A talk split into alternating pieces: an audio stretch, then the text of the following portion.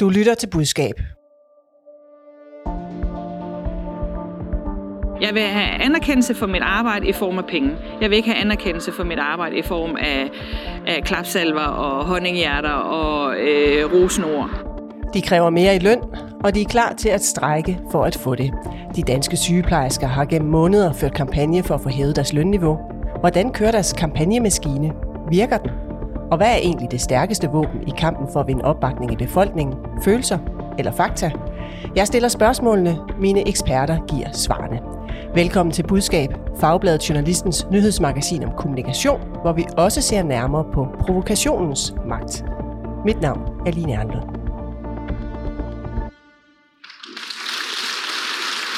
Søren Søndergaard og Kim Larsen, kan I høre det?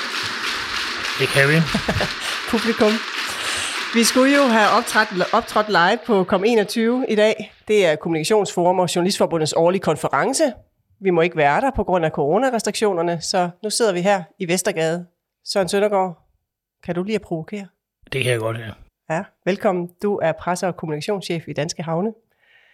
Kim Larsen, kan du lige at provokere? Øh, ja, det kan jeg faktisk ret godt. Jeg Også, tror, også arbejdsmæssigt? ja, men der tror jeg, man skal være mere forsigtig. Ja, velkommen. Du er kommunikations- og marketingdirektør i Danske Bank. Mere om provokation senere. Vi begynder et andet sted, nemlig hos Sundhedsstyrelsen, helt præcist hos deres pressetelefon. Du har ringet til Sundhedsstyrelsen. Vores telefoner er åbne hverdage fra 9.00 til 15.00. Hvis dit spørgsmål handler om vaccination, kan du finde den nyeste information på vores hjemmeside sst.dk. Ja, sådan og Kim, sådan lyder det, når man ringer til Sundhedsstyrelsens pressetelefon efter klokken 16. Der lukker den nemlig, også selvom de siger klokken 15 her i klippet, og hvordan det hænger sammen, det kan jeg altså ikke forklare. Men det her, det er, hvad man får i røret. Og i mandags, der gav pressetelefonen ballade blandt journalister, for kort efter klokken 16 meddelte Sundhedsstyrelsen via en pressemeddelelse, at Johnson Johnson-vaccinen er taget ud af vaccineplanen på grund af mistanke om alvorlige bivirkninger. Der blev ikke afholdt noget pressemøde. TV2, DR og Ritzau fik interviews med vicedirektør Helene Propst, men alle andre var altså henvist til denne her telefonsvar, vi lige har hørt hos Sundhedsstyrelsen. Søren Søndergaard, nyheden kom ud. Men du er alligevel ikke imponeret over pressehåndteringen. Hvorfor ikke? Nej, det er jeg ikke. Øh, nu har vi i over et år haft øh, nyheder præget af corona. Vacciner fylder rigtig meget i, i danskernes hverdag og i nyhedsdækningen. Så kan det ikke nytte noget, at myndighederne begrænser kommunikationen om en særlig vaccine, og slet ikke en nyhed af den her karakter til, til tre medier. Jeg anerkender øh, tanken bag, og jeg forstår også, at den bliver bredt ud på en rigtig måde. Det kan jeg sagtens forstå.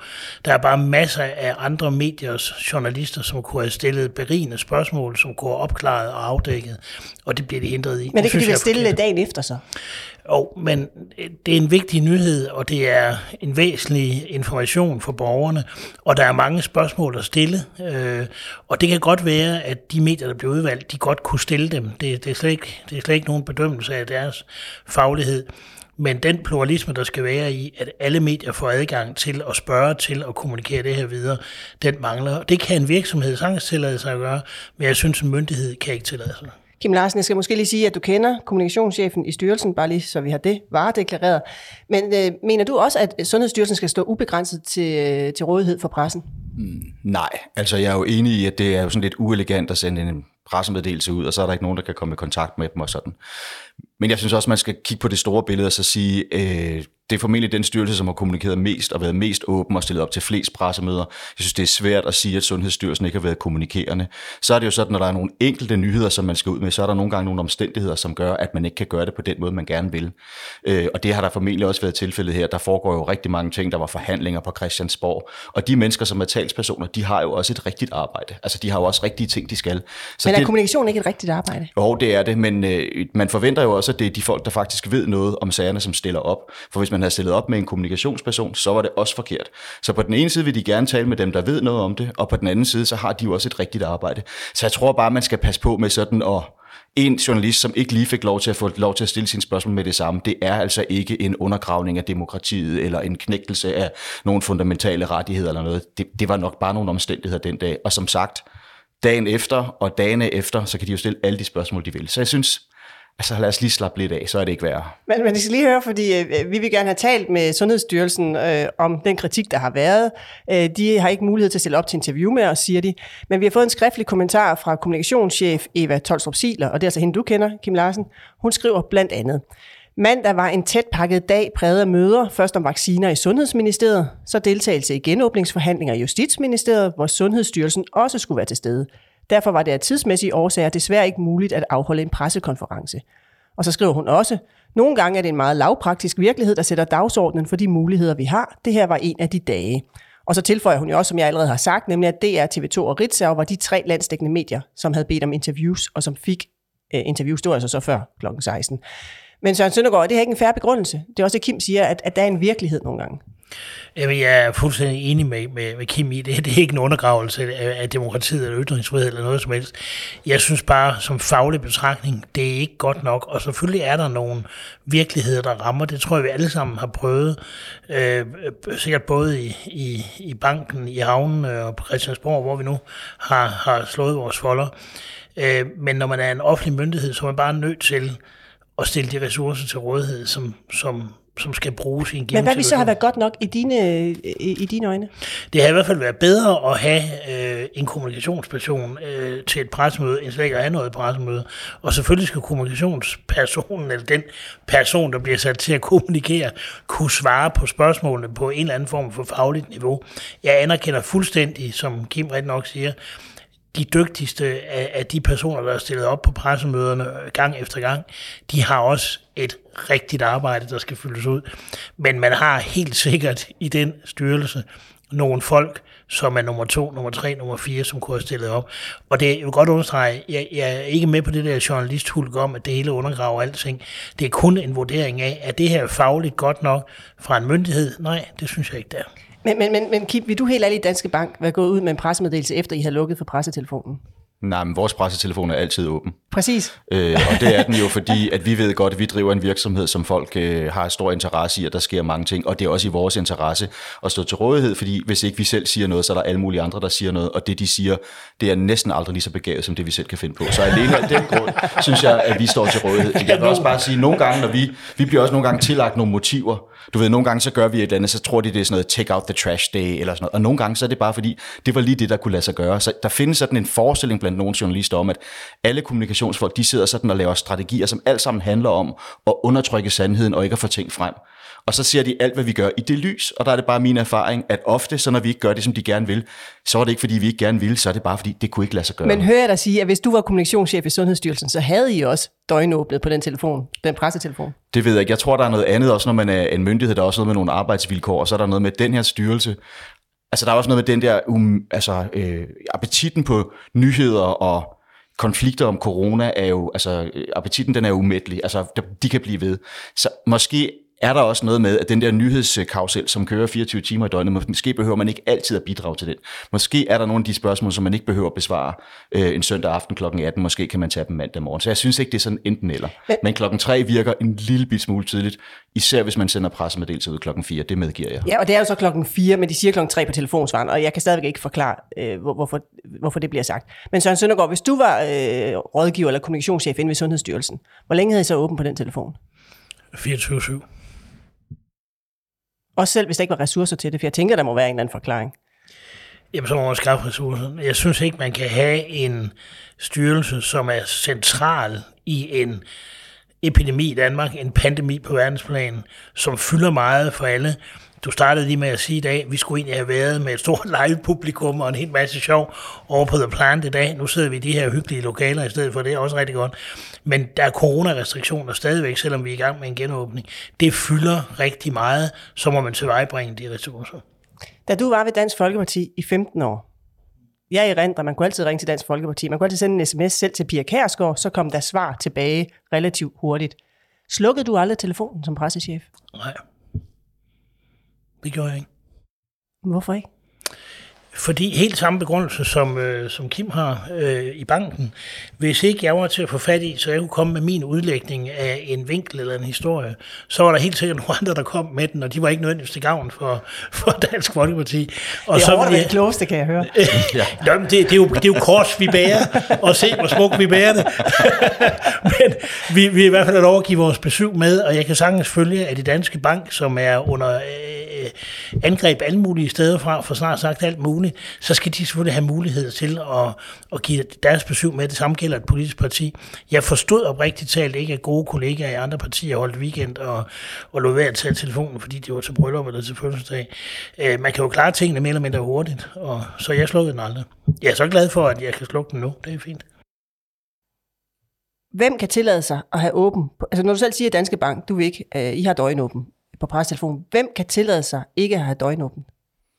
Jamen det ved jeg ikke, det må folk jo selv, øh, selv finde ud af, hvad for nogle forpligtelser de, forpligtelser de synes, der har. Eller de synes, de har. Der er jo to ting. Der er jo noget med, hvad er i ens interesse, øh, og som virksomhed og som politisk parti, som har noget, man gerne vil sælge, og hvor folk så mange, har, folk, mange folk har holdninger til, der er det, som Søren siger, en rigtig god idé selv at blive en del af den der fortolkning, der sker af det. Så er der nogle myndigheder, som har nogle forpligtelser i forhold til at stille sig til rådighed for en offentlighed og en befolkning osv., men der må man jo selv overveje. Jeg synes bare, det der er min anke, det er, at hvis man bruger journalisternes behov som succeskriterie for, om vi lykkes med at leve op til vores forpligtelser, både som virksomhed og som myndighed, så går det galt. For deres behov, de er umættelige, og de vil hele tiden stille mere og mere og mere krav, og hver gang man ikke opfylder dem, så er det ikke bare, fordi de ikke lige har fået, hvad de vil, så er det et eller andet principielt, der er på spil. Så er man antidemokratisk og sådan noget. Så jeg beder bare om, at det der hysteriske acceleration, der sker i den offentlige debat, hvor alle hele tiden skal kommunikere, og det går hurtigt, og nogle gange får man sagt noget, man ikke ved, om er rigtigt osv. osv. Altså, vi har alle sammen, der deltager i den offentlige debat, et ansvar for at trække lidt tempo ud og tænke os lidt om. Og det synes jeg sådan set også som myndighed. Altså det, at Ekstrabladet eller du ved, News eller sådan noget hele tiden er på jagt efter noget, de kan gå i breaking på, er jo ikke det samme som, at man skal levere det. Så den overvejelse, man skal gøre, så det er jo både ens forpligtelse, og så er det også, hvad i ens egen interesse. Og det må enhver styrelse og virksomhed jo selv finde ud af. Jeg synes bare ikke, at du ved, det er sådan en kæmpestort demokratisk, samfundsmæssigt problem, Nej, at man ikke lige holder en Og så tænker man, er det da ikke sådan en filosofisk betragtning, man ikke kan bruge til noget i den virkelige verden, når journalisterne ringer hele tiden? Jo, men altså man har jo et ansvar for, altså den der acceleration, der sker i det offentlige rum, den sker jo ikke af sig selv. Den sker jo også, fordi alle folk deltager i den. Og der må man jo gøre sådan nogle overvejelser om, hvad vil vi deltage i, og hvor meget vil vi bidrage til, at det bare går hurtigere og hurtigere, og det bliver mere og mere overfladisk, og det bliver mere og mere breaking news. Og der må alle aktører i den offentlige debat jo gøre op med sig selv, hvad er vores rolle i det. Nogle gange så bidrager vi til det, fordi vi har vurderet det i vores interesse, og nogle gange så prøver vi at lade være, øh, fordi vi har vurderet, det ikke er vores interesse, og fordi vi faktisk også føler lidt en forpligtelse til at være til stede på en måde, som gør, at det samlede billede øh, bliver mere faktuelt og mindre følelsesdrevet. Og I har åben 24-7. Vi skal videre til dagens andet emne. Søren og Kim, vi skal nu tale om øh, sygeplejerskernes kamp for mere i løn. Først lige et spørgsmål. Søren Søndergaard, hvad er stærkest i kommunikation? Følelser eller fakta? I reglen er det følelser. Der skal i hvert fald altid være følelser med i kommunikation. Ja. Kim, hvad er dit svar? Hvad er stærkest? Følelser eller fakta? Jeg vil ønske, at det var fakta, men det er nok følelser. Ja, nu må vi se, om vi også kan ændre på det. Bank, bank, bank med metal. Ja, præcis. Nå, men prøv at høre her. Vi skal til sagen. Sygeplejerskerne vil nemlig have mere i løn. De havde øh, egentlig forhandlet sig frem til 5% mere i løn over de næste tre år, men det syntes et snævert flertal af medlemmerne ikke var nok. Derfor sidder de lige nu i forlisinstitutionen med et strækkevarsel hængende over landet. Og jeg vil gerne bede om jeres vurdering af den kampagne, som Dansk Sygeplejeråd lancerede i begyndelsen af marts. Kampagnen hedder Lønløftet og kræver et opgør med tjenestemandsreformen fra 1969. En reform, der betød, at offentlige ansatte blev inddelt på løntrin, og her havnede sygeplejerskerne altså så i bunden. I skal lige prøve at høre, hvad Morten Jacobsen, kommunikationschef i Dansk Sygeplejeråd, fortæller om, hvorfor det er nu, Dansk Sygeplejeråd vil gøre op med den 50 år gamle lov. Vi har faktisk forsøgt i 73 og i 2000, og øh, jeg ved ikke, hvor mange gange, altså i 10 i hvert fald også var en stor opgør. Men jeg tror, der er noget, noget i tiden nu, der gør, at der er et andet syn på ligestilling. Altså hele MeToo har fået mange af os mænd til for øjnene op for, hvor meget strukturelt øh, ulige, uligestilling der i virkeligheden er i det her samfund. Strukturelt sexisme kunne man næsten kalde det. Øhm, og derfor fornemmer vi nok, at nu er der tid til at gøre noget ved det. Ja, der er tid til at gøre noget ved det, Kim Larsen. Er det her en vellykket kampagne i 2021? Det er en svær situation, de har bragt sig selv i, ikke? Fordi det er et meget lille flertal af sygeplejerskerne, som har stemt nej til noget, som deres ledelse har lagt frem og bedt dem om at godkende. Øh, og så ved de godt, at hvis de skal have flere penge, så er der nogle andre offentlige ansatte, der skal betale. Og det er jo selvfølgelig svært. Så det er et nulsumsspil. Så det, de skal, det skal have politikerne til at gribe ind. Og det er også meget svært, ikke? fordi hvis politikerne skal gøre det, så skal de åbne op for en hel kasse af alle mulige mennesker, som synes, de får for lidt, og det bliver meget dyrt. Så jeg vil sige, de har ret i, at timingen i forhold til at diskutere kvinders forhold og ligestilling og sådan noget, er sikkert rigtig. Men det ændrer ikke ved, at det er en ekstremt svær situation, de har sat sig i, og de har, synes, de skal også passe på, at de ikke får skabt nogle forventninger hos deres medlemmer, som de så ikke kan levere på. Men siger du, at kommunikationen ikke kan hjælpe dem ud af den øh, situation? Kommunikation kan mange ting, men det kan ikke ændre på det faktum, at det er en meget svær situation. Og hvis man for alvor skal have løst den her problemstilling, så kræver det, at politikerne er villige til at kigge på hele det der system. Og det betyder, at der er rigtig mange mennesker, som så også vil have mere i løn. Og det bliver en meget svær politisk situation at håndtere. Og derfor så, det bedste kort, de har, det er at sørge for at holde fast i fortællingen om, at det er synd for sygeplejerskerne. Det er synd, det er synd, det er synd. Vi har i årvis øh, været underbetalt, vi knokler, vi er velfærdssamfundets kernetropper, vi har stået i frontlinjen på corona, det er synd for os, vi får et honninghjerte, vi skulle have nogle penge. Det er det eneste, øh, eller ikke det eneste, men jeg tror, det er det, de kan, det er at skabe den der fornemmelse af, at det er synd for dem, og det er på tide, at vi gør noget for sygeplejerskerne. Mere om perspektivet senere, Søren Søndergaard. Hvordan vurderer du den her kampagne? Lønløftet hedder den. Jamen, øh, jeg var faktisk enig med det meste af det, Kim siger, og jeg personligt synes jeg, den der lønløftet, den kan jeg godt lide. Altså, jeg kan godt lide dobbeltsidigheden i ordet, at det både er et løfte om mere i løn, og at et rent fysisk lønløft. Jeg synes, det er, det er et sjovt fundet på. Resten af kampagnen, synes jeg oprigtigt talt ikke er særlig vellykket, og som Kim siger, det er en meget svær position, de har sat sig selv i, af de grunde, som Kim også, øh, også fremhæver. Og så mangler de altså i fortællingen, øh, det, det som Kim også er inde på, hvorfor det er sundt for sygeplejerskerne.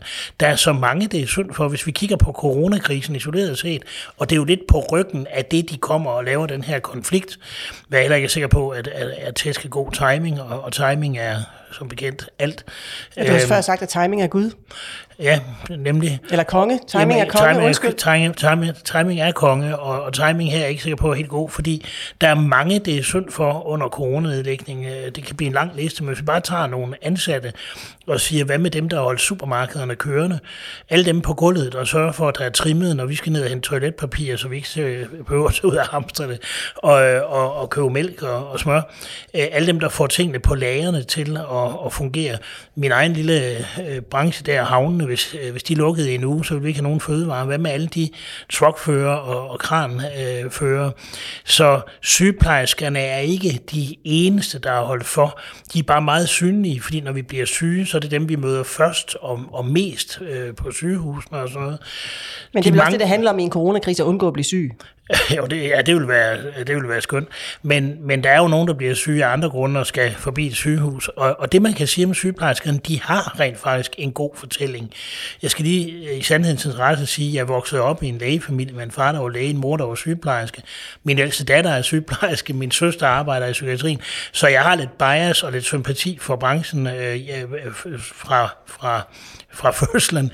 Men når det så er sagt, øh, den fortælling, sygeplejerskerne kunne komme med, som de har undladt at komme med, synes jeg, det er, hvor meget mere sygeplejersker gør og fylder i dag, end de for eksempel gjorde for 50 år siden. Hvem gider at høre om tjenestemandsreformen fra 1959? Altså, jeg, jeg gider ikke.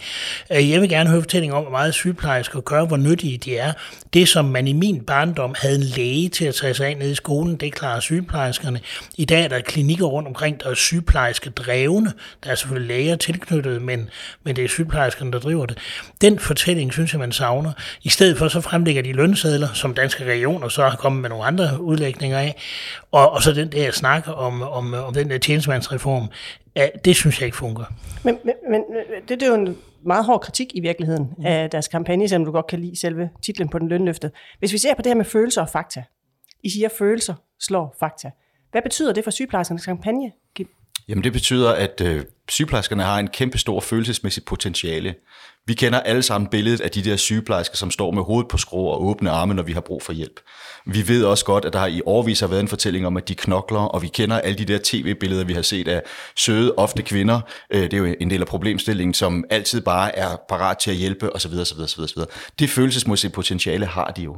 Det, der er deres udfordring, det er, at de øh, også gerne vil have den der rationelle del koblet på, som handler om det der med, at der skulle være noget strukturelt, og når man begynder at bruge strukturel sexisme, så er man jo allerede ved at fjerne følelserne, fordi så bliver det pludselig en debat om det. Og det er jo en polariserende debat, som nogen vil have svært ved at se sig selv i. Hvor alle kan se sig selv i, at det er synd for folk, der arbejder hårdt og laver en hel masse, og måske ikke bliver betalt godt nok. Så mit bedste råd er, at hvis de skal have nogen som helst chance for at lykkes, så er det det, de skal blive ved med. Problemet med det er, jo mere de holder fast i den sådan, det martyrium, jo mere er de også med til at gøre det mindre attraktivt for andre folk at blive sygeplejersker. De er også med til at holde fast i en, en fortælling i sygeplejefaget selv, og måske får de også skabt nogle forventninger øh, hos nogle sygeplejersker, som de så ikke kan levere. Så det er en meget, meget svær situation, de har sat sig i, øh, og som jeg faktisk tror ender med at blive lidt et problem for dem. Søren, hvor ser du følelserne henne i, i deres kampagne? Jamen, dem ser jeg alt for lidt af. Øh, I stedet for bliver det netop en diskussion om den der forbistrede tjenestemandsreform. Jeg tror, at dem, der kan huske den, de vil sidde og sige, ja, det var også på tide, man fik gjort, gjort op med det system, og så kan det godt være, at sygeplejerskerne havnede forkert på den der liste, og det må man så rette op på. Men måden at rette op på det, det er netop ved, som, som Kim siger, at fastholde fortællingen om de her sygeplejersker, som gør en hel masse godt for os. I stedet for, at man havner i en situation, hvor man skubber lønsedler øh, hen over bordet, hvor danske regioner fremlægger et eller andet med, hvad 43.000 ja, de siger 42.000 har de her udgifter i alt sin sygeplejersker, altså med pension ja. og feriegodtgørelse og alt det, som folk måske normalt ikke regner med i deres løn. Præcis, og, og derfor øh, øh, bliver det en diskussion om, hvor mange, øh, der hører det tal, som har væsentligt, det er jo en del over gennemsnitslønnen for lønmodtagere i Danmark, øh, de vil så sige, at så er der vist ikke så meget at klage over.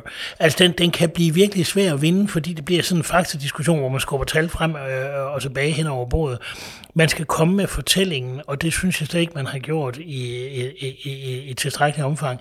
Og det gør, som, som Kim så også siger, så bringer man sig i en svær situation, og hvis jeg skal komme med en forudsigelse, det er jeg egentlig ked af, jeg tror ikke, de får det stå ud af det her, og hvis der kommer et indgreb, og det vil der gøre øh, på, på sådan en konflikt, så tror jeg ikke, det letter noget afgørende. Det havner ligesom det gjorde de forrige gange, øh, hvor der har været en lønkonflikt på det område. Men I skal lige prøve at forklare mig igen, hvorfor fakta ikke er godt i sådan en kampagne. Fordi de ligger jo på et lavere løntrin end mange andre. Det er jo netop fakta. Og fakta er også, at der er en tjenestemandsreform, for, der er 52 år gammel, som måske havde set anderledes ud, hvis man havde lavet den i dag i 2021. Hvorfor er de fakta ikke gode at køre kampagne på, Kim? Jo, de er gode at køre kampagne på, de er bare ikke nok. Øh, og min erfaring er, når der så kommer følelser i spil og sådan noget, så kommer de altid til at, komme, de kommer altid til at fylde mere. Og det andet er, øh, noget af det, der er udfordringerne ved, ved den måde, den offentlige debat fungerer på for tiden, og har gjort det noget tid, det er jo, at fakta bliver et spørgsmål om Hvem tror du mest på? Så sygeplejerskerne siger, det er det her, vi tjener. Så siger danske regioner, nej, I tjener i virkeligheden det her. Øh, og så er der altså rigtig mange mennesker, som ikke følger med mere end på overfladeniveau.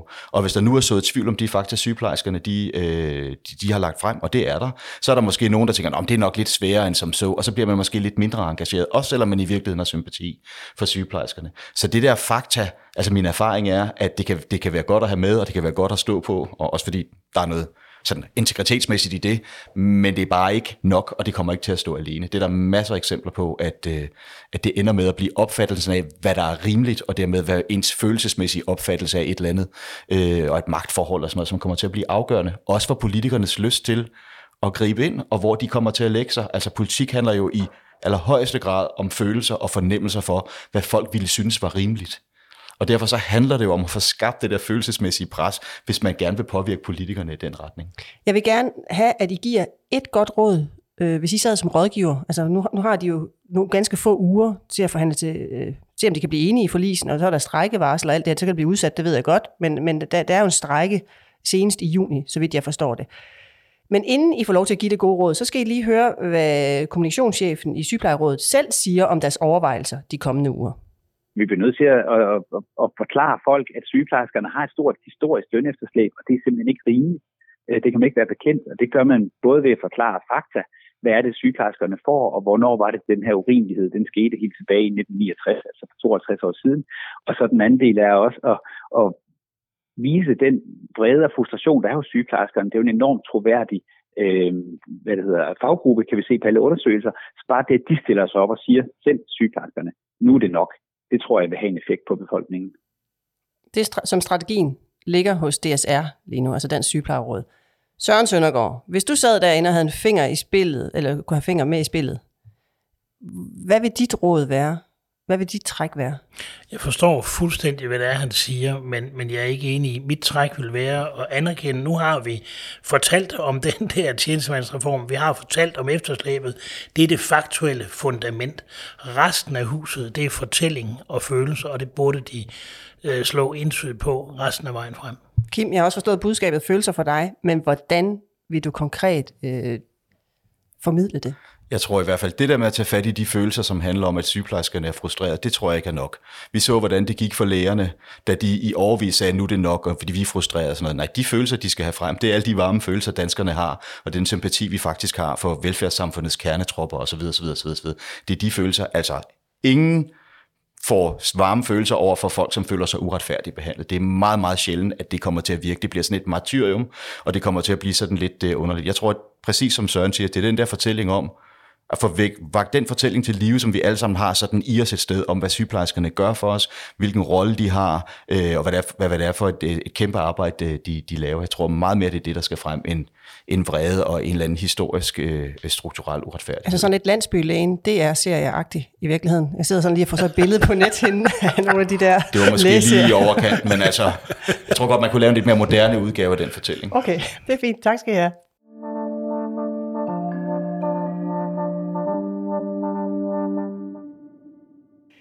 Nå, vi skal til dagens sidste emne, og det der med provokationer. I kan begge to godt lide at provokere. Hvorfor egentlig, Søren?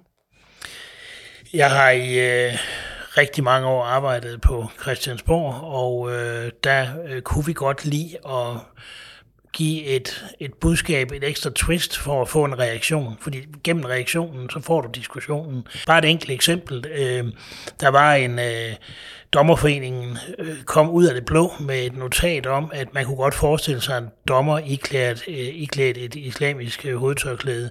Det var jo ikke lige det, man synes i Dansk Folkeparti's ledelse. Så vi lavede så nærmest overnight en lynkampagne, hvor vi lavede nogle billeder af dommer med tørklæder og justitia i burka og sådan noget. Velvidende, da jeg sad og lavede den, sad jeg med et skævt smil. Øh, og tænkte, der er helt sikkert nogen, der reagerer, når de har været på en time, de der annoncer. Det var der sørme også. Og det afstedkom faktisk, synes jeg, en virkelig fin debat om, dommers upartiskhed og synligheden, og, og hvad for nogle symboler man kunne have bære som, som dommer, uden at den, der skulle dømmes i en retssag, synes, at øh, vedkommende var dømt på forhånd. Så der gav provokationen grundlaget, som jeg også synes, den skal, for en god debat. Og det kan man sagtens gøre i et politisk parti. Det er selvfølgelig, øh, man skal selvfølgelig passe på. Jeg kan godt forstå, at Danske Bank og andre lige tænker, om de skal provokere nogen, og sådan. det kan jeg sagtens. Men som politisk parti, der virker det fantastisk godt, hvis man vil sætte gang i en debat. Ja, måske prøve at se her. Nu skal vi nemlig se nærmere på et trafikselskab i Nordjylland. Det hedder Nordjyllands Trafikselskab. De har indledt en kampagne på Facebook, hvor det ene af fem promoverede opslag lyder således. Og jeg citerer. Er du klar over, hvor mange penge I kan spare, hvis din kone dropper bilen og begynder at tage toget? Og så står der nederst, din kone kan sagtens tage toget. Og den her tekst er ledsaget af et luftfoto fra et parcelhuskvarter i Nordjylland, formoder jeg. Kim, griner du? Øh, nej. Altså, jeg synes, ikke, jeg synes ikke, det er sjovt, fordi jeg ved ikke, hvis noget skal være en provokation, så skal det jo være en provokation. Det her er jo bare sådan en gentagelse af øh, noget dumt, eller på en eller anden måde sådan et forsøg på at tale sig ind i en eller anden øh, sammenhæng om noget med mænd og kvinder og sådan noget. Men jeg synes, ikke, jeg synes hverken det er sjovt, jeg synes ikke, det er særlig provokerende, jeg synes bare, det er sådan lidt, nå, dumt. Søren, griner du? Ja, jeg må tilføje, at jeg, jeg har en lidt bøde form for humor, det, det, det vedstår jeg mig. Og, og jeg, jeg, da jeg, jeg så ikke kampagnen, øh, før jeg blev præsenteret for den forleden dag, øh, og jeg sad altså med et lidt bøvet grin. Jeg synes ligesom Kim ikke, den er særlig provokerende, og jeg har hørt det deres egen forklaring, men, men øh, jeg sad med et skævt grin, og, og jeg synes, alle må kunne afkode, at det her er et forsøg på at lave noget, der er lidt sjovt. Og så kan man blive farvet over det, hvis man vil, men man kan også vælge at sige hø hø. Ja, I skal lige høre, hvad kommunikationskonsulent Dine Petersen selv siger om deres valg af strategi og om reaktionerne på det. Vi ved godt, at det her budskab, hvor vi siger, det er konen, der skal tage toget eller, eller bussen, at det er, det er lige til grænsen, og for nogen vil det også være over, og det er provokerende. Men vi har gjort det, fordi at vi vil gerne, at folk de forholder sig til den her kampagne. Risikerer I ikke, at det giver bagslag? Jo, det gør vi. Altså, det er jo altid en chance, man tager, hvis, øh, hvis man ruder sig ud i, øh, i provokationer. Men det er en chance, som vi godt tør at løbe, netop fordi, at, øh, der er rigtig mange af de ting, som vi, øh, som vi normalt kører, hvor at det er svært at få folk til at forholde sig til, til den kollektive trafik. Øhm, og derfor har vi, øh, vi har prøvet det her af, og vi ved godt, at øh, det er en chance at tage, og det kan være, at vi ender med, at det bliver pillet ned, det må vi jo se. Men, øh, men indtil videre, så har vi i maven og tror på, at, øh, at det her det er noget af det, der skal til for at, øh, for at få folk op i stolen, og det skal jeg love for, at de er kommet. Ja, Kim, her hører du øh, hendes forklaring. Hvad siger du til den? Jo, men jeg ved ikke, hvad jeg skal sige. Altså, det er ikke svært at få folk til at blive provokeret i dag. Det er det nemmeste i hele verden. Og, og hvis man vil starte en Twitter-storm, så er det nemt. Man skal bare sige, altså det er, det er så forudsigeligt, og det er så nemt, fordi der sidder nogen, der bare sidder og venter på, øh, at der er nogen, der gør noget, som man kan lade sig provokere af. Så du ved, provokationen som middel bliver mindre og mindre effektfuld, fordi det er nemt nok. Vi lever i en polariseret verden.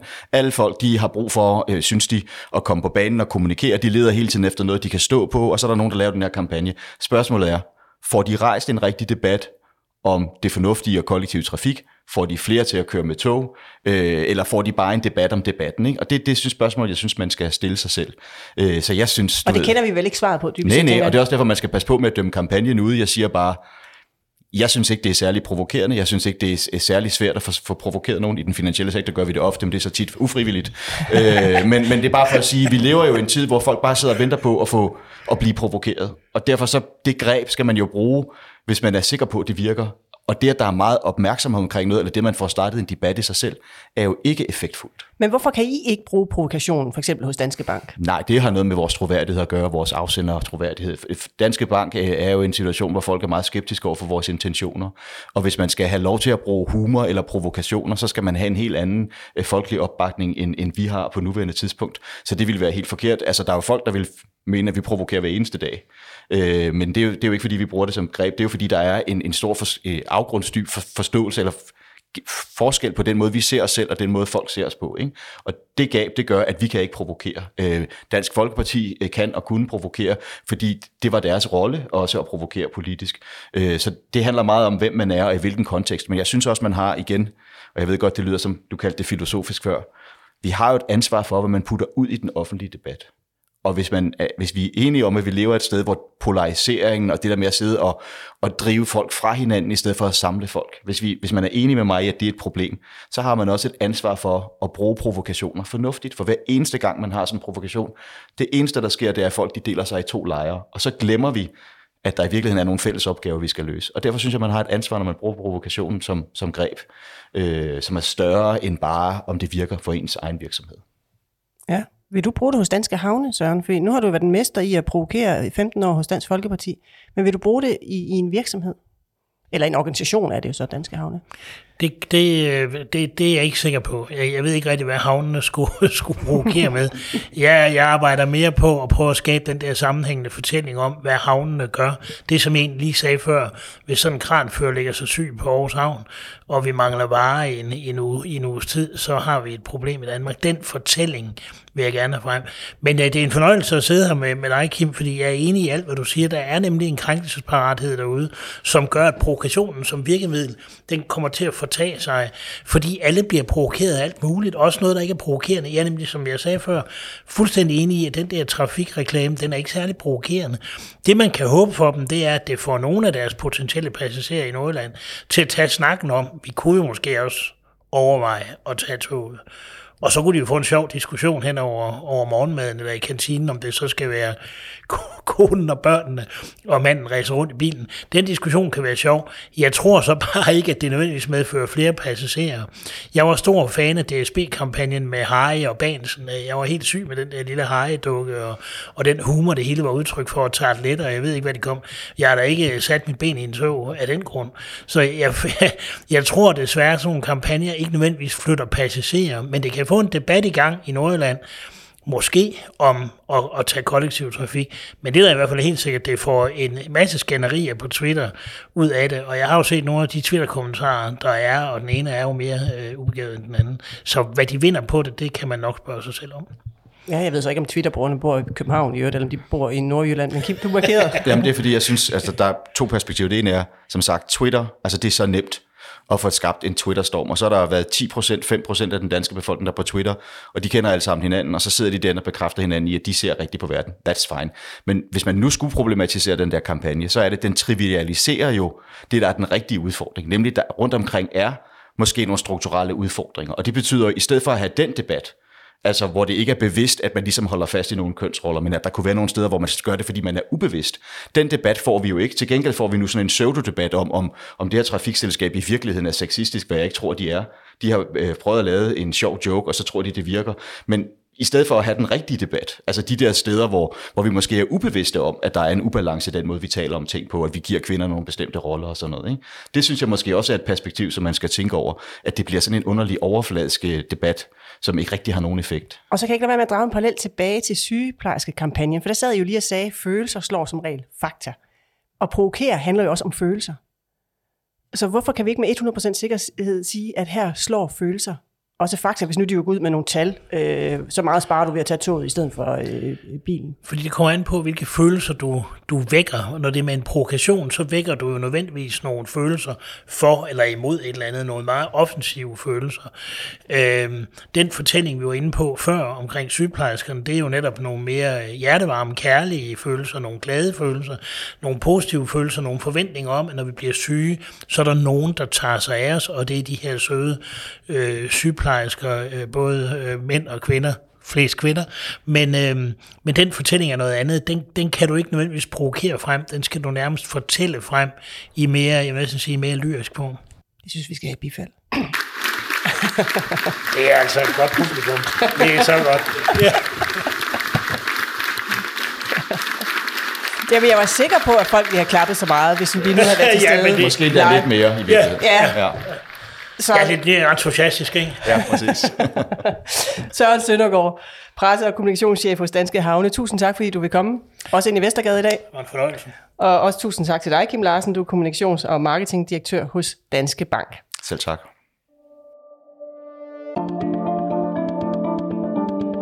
Du lyttede til Budskab, der er skabt af Fagbladet Journalisten. Redaktør er Marie Nyhus. Rakkerpark Productions står for lyd og teknik. I dagens afsnit har du hørt klip fra TV2, DR2 og YouTube. Du kan abonnere på vores podcast og give den meget gerne en anmeldelse på din vej. Mit navn er Line Erndlund. Og husk, ord er ikke bare ord. Tilsammen udgør de dit budskab.